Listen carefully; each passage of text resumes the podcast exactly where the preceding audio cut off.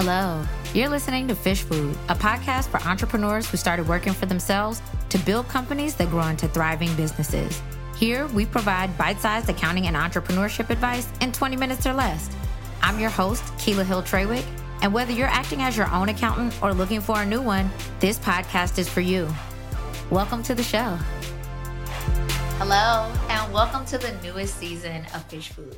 Now, the first thing that you'll notice is that we've got video this year. We've never done this before. We've relied on audio, but I wanted to be intentional about making sure that you could see as well as hear all of the advice and tips that we give. So, in addition to being able to hear this on any podcast player that you like, you'll be able to come here and watch videos of me and my guests giving you accounting and tax advice, as well as checking you a little bit on some things that you could be doing differently.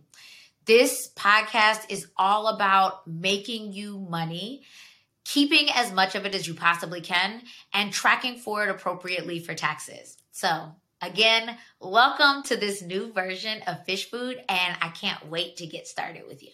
All right, so first things first, why are we upgrading podcast to video? Well, this year, I decided that video would take us a bit further than audio because one, I know that it's a platform that people are really engaging with more often. I want you to be able to see my faces, any charts that we can provide or captions that we can give you to make it more accessible for you to be able to get this advice from us.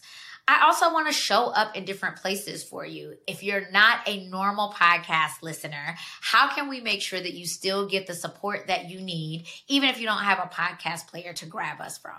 Why did I start Little Fish Accounting? I started Little Fish Accounting in 2018 for a couple of reasons. One of the first ones is I had a lot of peers at the time that were quitting their jobs, going into business for themselves, and really wanted accounting support.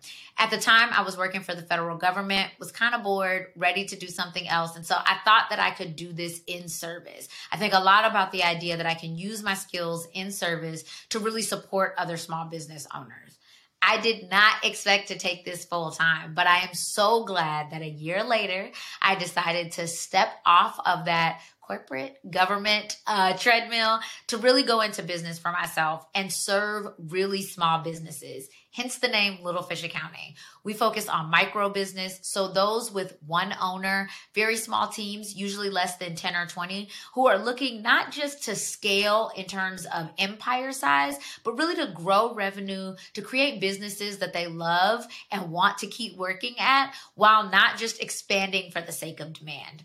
Now, Little Fish has five employees. So I've got a team of women that are here to support you as you go into the role of CEO and are able to leave some of the accounting and tax tasks to an expert on your team. What about my career path made me think that I could do this? My career started in corporate. So I started in corporate accounting. I worked for major corporations. I'm from Georgia. I lived down there for 17 years before I made the leap to move to DC.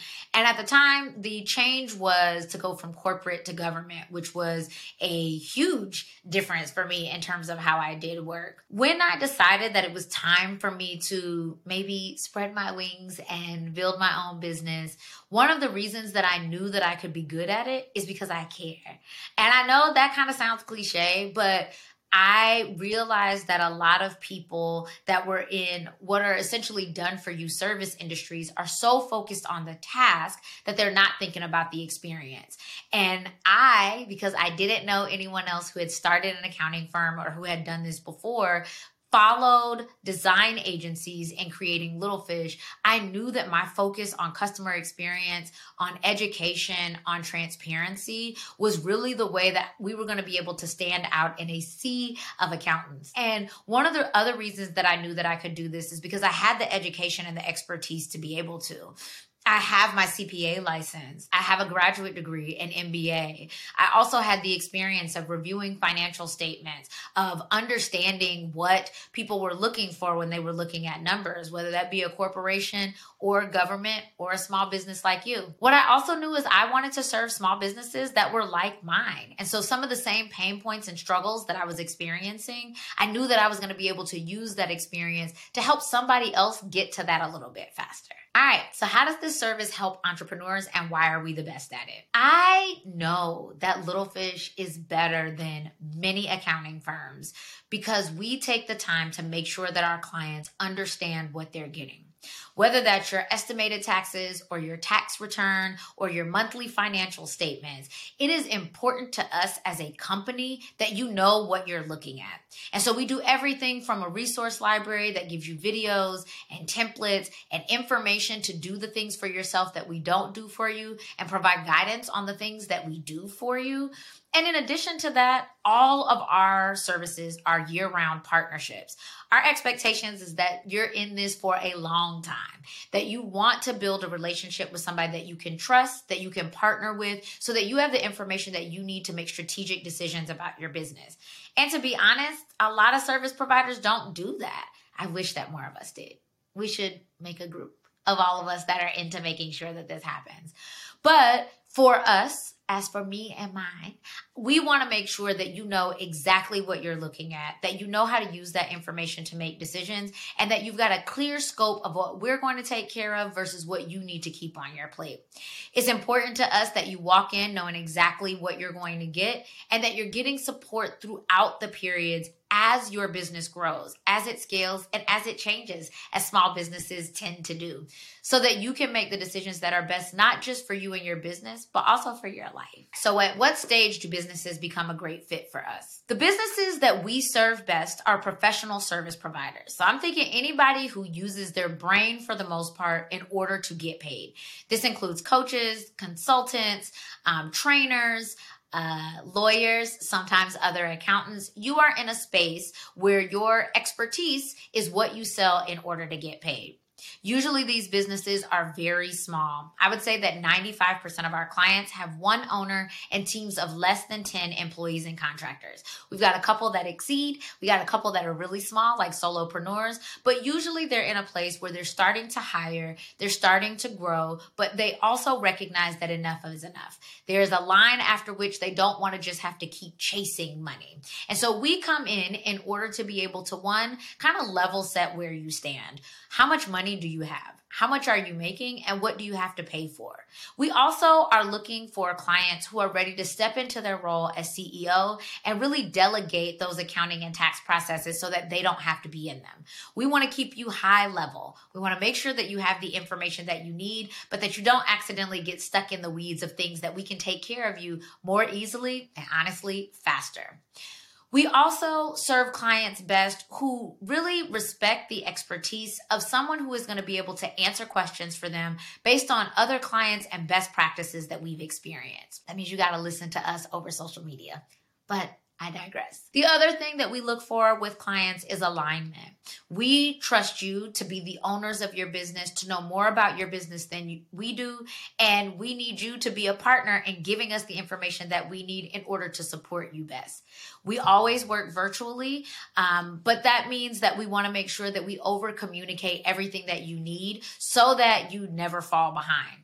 That requires that you check your emails though all in all, we just want to make sure that we're aligning with businesses who want to make a difference, who are creating lives for themselves, and who are interested in growing revenues without necessarily growing a team exponentially. Why am I passionate about this? I'll be honest, I'm not necessarily super passionate about accounting per se. What I am passionate about is the ability to help people create businesses that support their lives with enough information to know how it's going to be able to do that. So let me give you an example. Most clients come in either not having seen or not really being familiar with financial statements. They know what they are, they may have heard of them, but they don't know how to read them. How much better could you plan for business, for vacation, for hiring, for taking time off if you knew how much you made and how much you spend and how many clients you need to take, how much bandwidth you have? How could you make strategic decisions about how work impacts your life if you just have more information? That's what I'm passionate about. I'm passionate about the idea that small businesses can be great at revenue and really be great at changing the world, kind of one client at a time.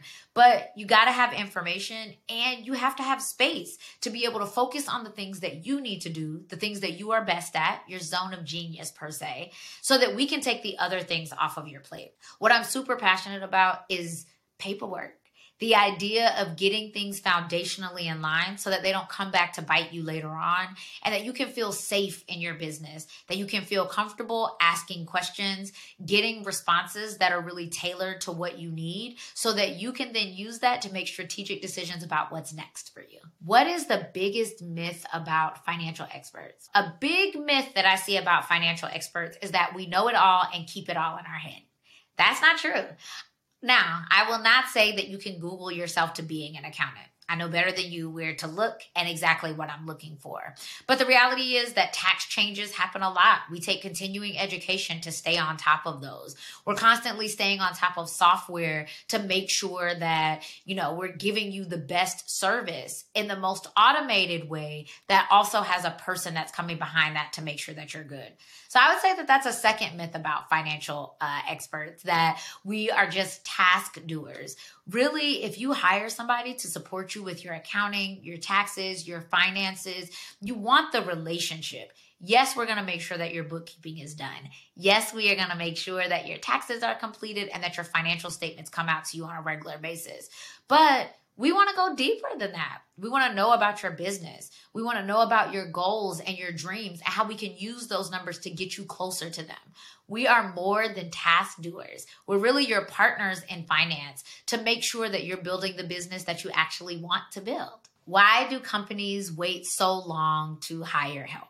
I have seen so many small businesses who wait way longer than they need to to hire help for accounting, tax, and finance. And there are a couple of reasons that I see come up. One of the main ones is cost. When you're first starting a business, you got so many things to pay for that it's only the essentials. And while accounting should be an essential, sometimes it can feel like a nice to have when you're just getting started. I think the other problem is that we have um, commoditized that the word? Commoditize bookkeeping and accounting work so that people think as long as they have the software, they can kind of Google their way to taking care of the rest. Not really understanding that hiring accounting, tax, and finance help is really insurance. All of that is fine for you to do by yourself until you run into a problem and you don't know how to fix it. And now you don't have anybody that you trust on your team to really help you to take care of that.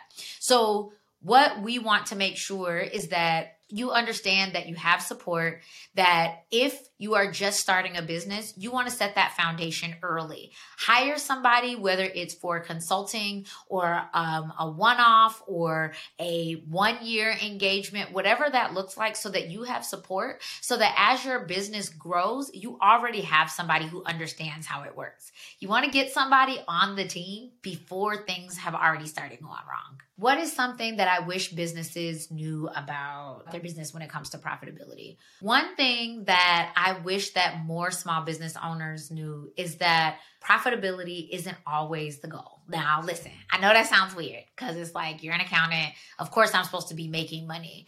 But you will go through periods in your business that are growth periods. They are meant for you to invest in your team, in your software, in your systems, in your processes. And sometimes that means you're going to break even or even have a little bit of a loss. Now, we don't want that for long periods, but if we know that that's coming, we can plan for it. We can make sure that you've got months of high highs to accommodate the low lows. So, just because you're not profitable doesn't mean that your business isn't doing well. You want to have support to make sure that, again, this isn't an ongoing experience that you're never making money. But the idea of a loss in one month doesn't mean that your business is failing. It could mean that you're setting yourself up for an even bigger month the next month that feels better in order to earn money. Again, we want to make sure that this is not just about the numbers. It's also about how you feel. If you make a million dollars, but you're miserable and tired and overwhelmed, we need to restructure some things. And that may take some investments, but that hopefully makes it so that that next million is a little bit easier to get to. Thank you for joining us today. If you like what you heard, I've got good news for you. We're supporting you all over the internet. Check out our Instagram at Littlefish Accounting or our website, littlefishaccounting.com, for guidance, resources, and ways to work with us. Plus, don't forget to subscribe to the podcast to make sure that you don't miss a future episode. See you next time.